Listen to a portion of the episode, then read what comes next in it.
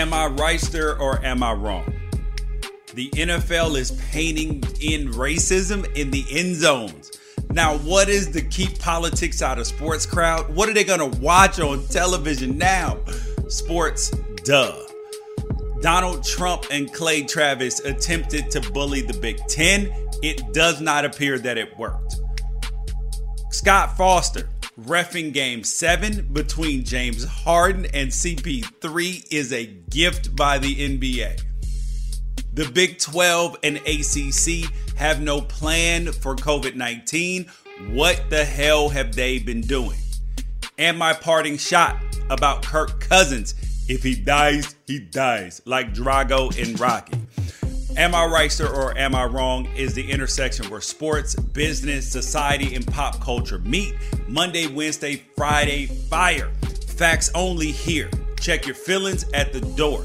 This ain't the place for the left, the right, snowflakes, or social justice warriors, and absolutely no BS because I keep it 100. Please make sure you leave a five star rating wherever you listen to podcasts. Share with a friend, send it out on text, email, wherever if this is heat to you. Uh, you can email me, gwpodcast at unafraidshow.com. Make sure you subscribe, leave a thumbs up if you're watching it on YouTube, and tell a friend. And you can listen to me as well on the Pac 12 Apostles podcast or Fox Sports Radio, Sundays 2 to 5 p.m. Pacific, and then weekdays filling in as well. But we are going to start out with the NFL. The NFL is painting in racism, and it takes all of us in all of the end zones. This is interesting because the uh, the people who are mad at the NBA at the MLB for kneeling, stopping games, the WNBA, the NHL, the NFL um, now has let them down. Good, that was their last hope. Jerry Jones is going to have players kneeling. And all those people say, oh, I'm not going to watch sports. I'm done. I'm done watching the NBA. Those social justice messages. I'm done watching the MLB. Social justice messages. I am completely out. WNBA, I wasn't watching it anyway. I already hate that. The NHL, don't even know what channel it's on, but they stopped games. Hate them too. Your last hope is gone. So, what are they going to watch? They're still going to watch sports just like they did last time. But here's a novel idea. Here's a novel concept. You can get all of these social justice messages to go away. All you have to do is something simple do the easy thing. Stop letting racism slide. Stop letting police brutality slide. Don't excuse it. In systematic racism, that includes redlining, educational opportunities for black and brown people, gerrymandering, etc., etc. Instead of fighting against it, just stop these things and then your sports go back to the way that you want them. And truthfully, the game hasn't changed one bit as as well, it's still going to play. And the NFL was their last hope. They were going to say, "Oh, I'm only watching NFL." But truthfully, they're going to watch because they watched last time. If all these quote unquote silent majority, millions of people were uh, boycotting last time, nobody noticed. NFL ratings dipped slightly for a year because of uh, election fatigue. There was also um uh, streaming, cord cutting, they weren't counted. So yes, there was a dramatic change. and then the rating numbers came back up as soon as they started calculating things differently. Hmm. So that whole idea of get woke, go broke, that theory doesn't apply and it's a lie. Well, the NBA ratings are down. Yes, so are ratings across sports for the most part, for a couple reasons. One, people have changed their viewing habits big time. They've changed their viewing habits because they were locked down for months and there were no sports. They were doing other things with their family, spending time, and now to get back into sports while all of them are trying to go on at the same time, people can't watch everything. It's not even humanly possible. Their behaviors have been changed in their like sports circadian rhythm like your sleep rhythm, your sports rhythm. You know what happens in the fall, you know what happens in the summer, you know what happens in the spring.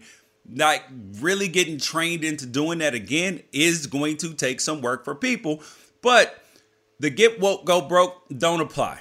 ESPN is just fine. Their numbers, ratings, everything, the, the company's not going under. Nike and every other brand that they said get woke, go broke, mm, making more money at this point in time. And sports leagues are still selling ad revenues. They're going, franchises are going up in value every single year. So it doesn't make sense. Get woke, go broke is a lie that people will try to tell you. And boycotts don't work unless you affect the money. The NFL's money was not affected in 2016 and 17, and since. Revenues have gone up every single year.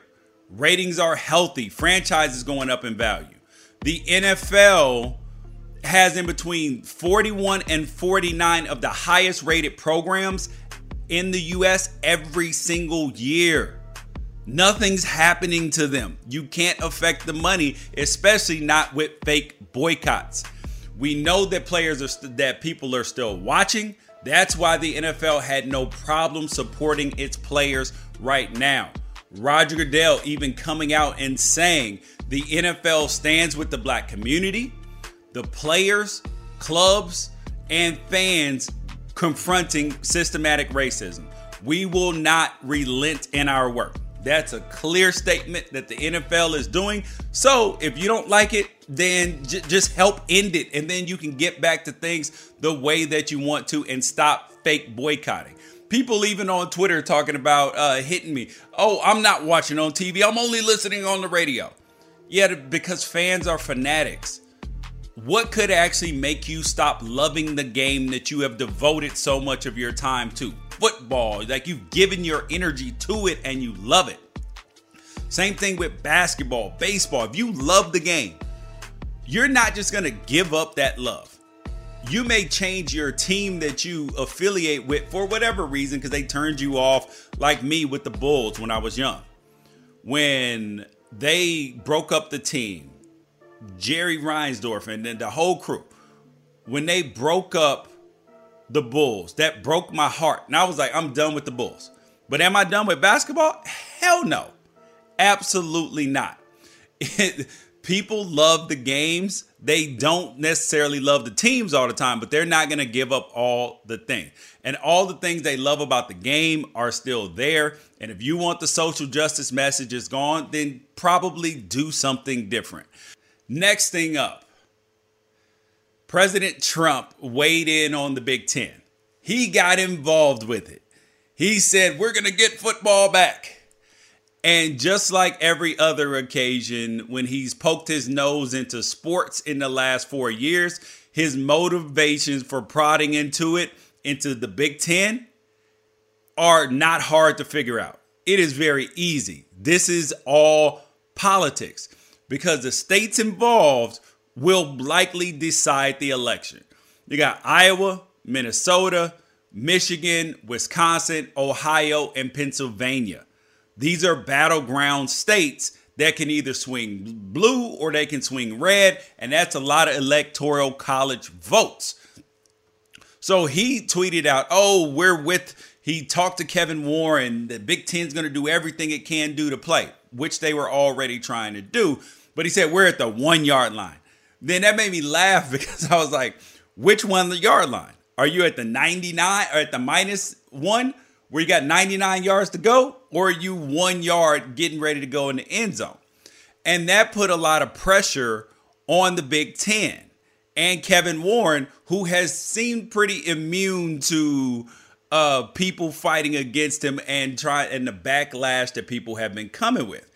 Because if, if you think about it, there's so many people who are ardent and hard Trump supporters, so and want football back, despite the fact that they don't want to wear masks, they don't want to do anything to contribute to it. They just want football back. So there's a lot of pressure on them. And now, uh, so the Big Ten said that they need to make sure that they have testing, the proper testing, contact tracing, and all that. And if the White House can help with that, then that's what they should do. I mean, then they may be able to play. And I just found that interesting because you have people even in those states who are waiting weeks for tests or test results. But we're gonna get all the uh, we're gonna get these universities back to playing football. Why is that? It's about the election, regardless who you're voting for. It, it's clear, obvious, and transparent what this is about. Um, and they've also uh, you had Dan Patrick tweet out that they are looking at an October 10th start date. That that could be potentially happening. I see that as completely unrealistic. The Nebraska co- the Nebraska athletic director Bill Moos, who ironically was at Oregon while I was there, he came out and said that that's not true. They can't start then, all of that. And I found I thought that was significantly notable because Nebraska is one of the three teams, Iowa, Nebraska, and Ohio State, who voted against the season being canceled or postponed by the Big Ten. So for their athletic director to then come out and say, no, there's no truth to that, that was a notable statement. So that and if the Big Ten is able to resume, I think a October 24th start date is probably the earliest. Because they're going to need about six weeks because the NCAA says they need about six weeks to be able to um, for an acclimation period to play sports the way injuries are down. Because you've seen in the past with the NBA, I'm sorry, the NFL when they had their work stoppage in 2011, injuries went up significantly because players weren't able to have that off-season training, hitting each other, all of that stuff, which increases injuries. So October 10th would be six weeks from now. But there are a lot of schools in the Big Ten where their athletes are not all on campus. They're back home because they're doing distance learning. So that means that you have to get all the athletes back, quarantine them for a while, and then get to practicing. So October 24th is the absolute earliest it seems reasonable for them to play. But then there was a lot of tweets about the Pac 12. Why is there no backlash from the Pac 12? Is there apathy for the Pac 12? Does nobody care about the Pac 12? I don't think that's true. The reason why there hasn't been any backlash is because of a of a couple reasons. Number one, the Pac 12 kind of kept trailing out breadcrumbs for months. Uh, we don't know if we're going to be able to make this happen. Oh, look at California. You've had four teams. There are four teams in the Pac 12 in California UCLA, USC, Stanford, and Cal. And three of those can't even throw a football with each other in the team yet. So there's no way to play. And if four of your teams can't play football in the Pac 12, that can't happen. Oregon and Washington also have had restrictions until recently, where some of them were lifted, where it made a full practice impossible. So that's the other thing. The Pac 12 also issued an 18 page document detailing why they canceled, including the three main reasons campus closures, travel, testing, contact tracing, all of that that they didn't have, just like the Big Ten. And they made their medical advisor uh, available for media and it was transparent. But I will tell you this if Nevada was in the Pac 12, then Trump would have called the Pac 12 as well. Because then he would have had Nevada, Arizona, and Colorado to fight for instead of those battleground states uh, in flyover America. And um and there are articles about how Clay Travis was involved in this, and it's just it's just a mess. We'll, we'll talk about more of that later. Uh, on to the Big 12 and the ACC. They're starting playing immediately. And the Big 12 and the ACC have no plan for the coronavirus. And that leads me to ask what the hell have they been doing the last few months? Like, how have they seen the landscape? The Pac 12 and the Big Ten have canceled, and they have not put together a plan under which games would be played or games would be stopped. How what percentage of the team needs to test positive for you to cancel a game? What what number of players? They haven't worked any of that out. Each school is going to individually make its decision each Friday when it's time to play. How silly is that? It, it makes no sense. The games are on Saturday. That that's absolutely asinine. They haven't talked about how many players does a college football team really need to play. 53 in the NFL. But how many does it really need in college? How few can you have at each position group before playing becomes unsafe? And how and will will these and how and when will these schools and conferences decide to call a game off? And having coaches involved in this decision, eh, kind of a good idea, but we've seen they all just want to just play ball because that's what coaches do. That's why you have to have oversight.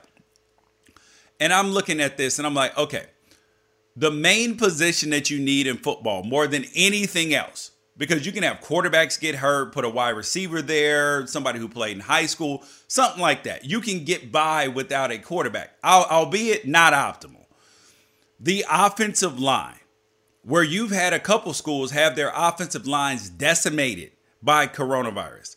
So, what that means is it becomes unsafe for the other players on the team because putting true freshmen, walk ons, players who are not physically ready to be out there is dangerous for other people. It's dangerous for the other linemen, it's dangerous for the running backs, quarterback, all of that because they will be getting hit unimpeded.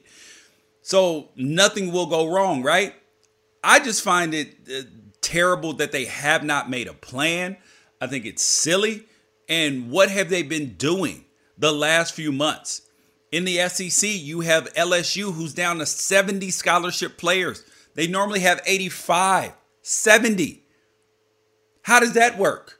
That means you're going to be playing a lot more true freshmen uh, who may not be ready who would have redshirted players who are not up to the SEC caliber play.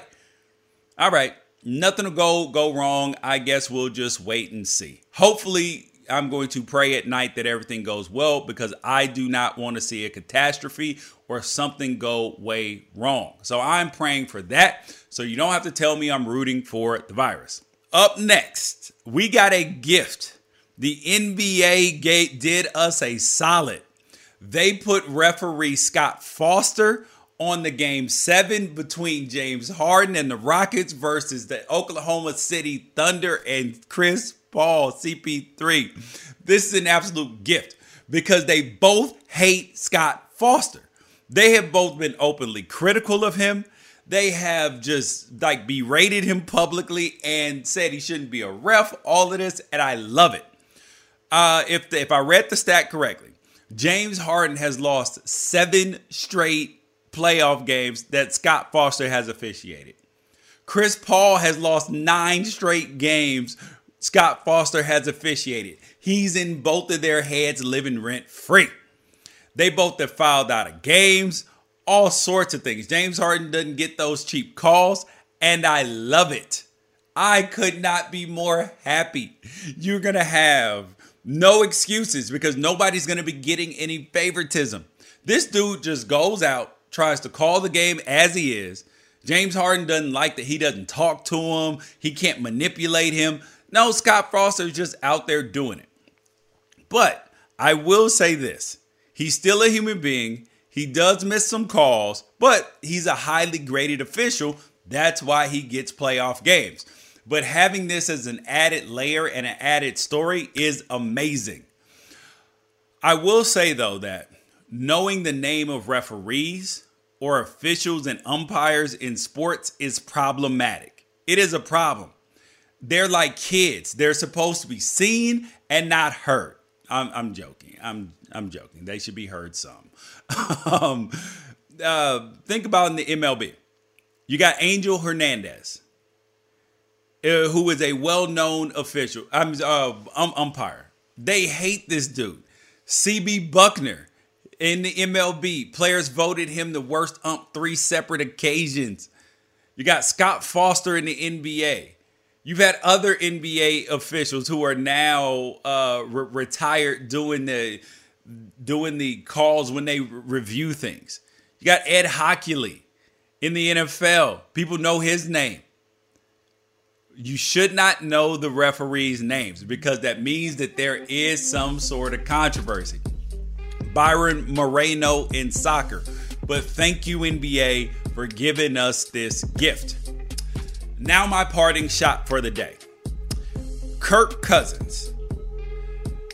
People just read the headline when Kirk Cousins said he's not afraid of the coronavirus. If he dies, he dies. Like Drago. If he dies, he dies. He does believe that masks are stupid, that they don't work, survival of the fittest. And that's the way he's living his life, that he's not scared. And part of that has to do with his faith. He's like, I know where I'm going. When I die, I'm comfortable, all that. But here is the part that people didn't pay attention to Kirk Cousins is wearing a mask when he goes out, out of respect for his teammates, for his work, for people out in general. I mean, really, it's just normal behavior. You don't have to agree on the severity of the coronavirus, but out of respect for other people, out of respect for your job, out of respect for all of this, and not doing caring behavior. Kirk Cousins, good job. I don't agree with your beliefs, but thank God you are sensible enough to wear a mask. Good God. I wish there were enough more people like Kirk Cousins. Don't just do it just don't just fight it just because. No, man, just be a, a respectable human being. Put on a mask. It'll come off in a little bit, just like it did in 1918, 1919. Am I Reister or am I wrong? I'm probably Reister, but if not, if you don't think so, leave a comment and make sure you share. Peace out. Catch you guys Friday.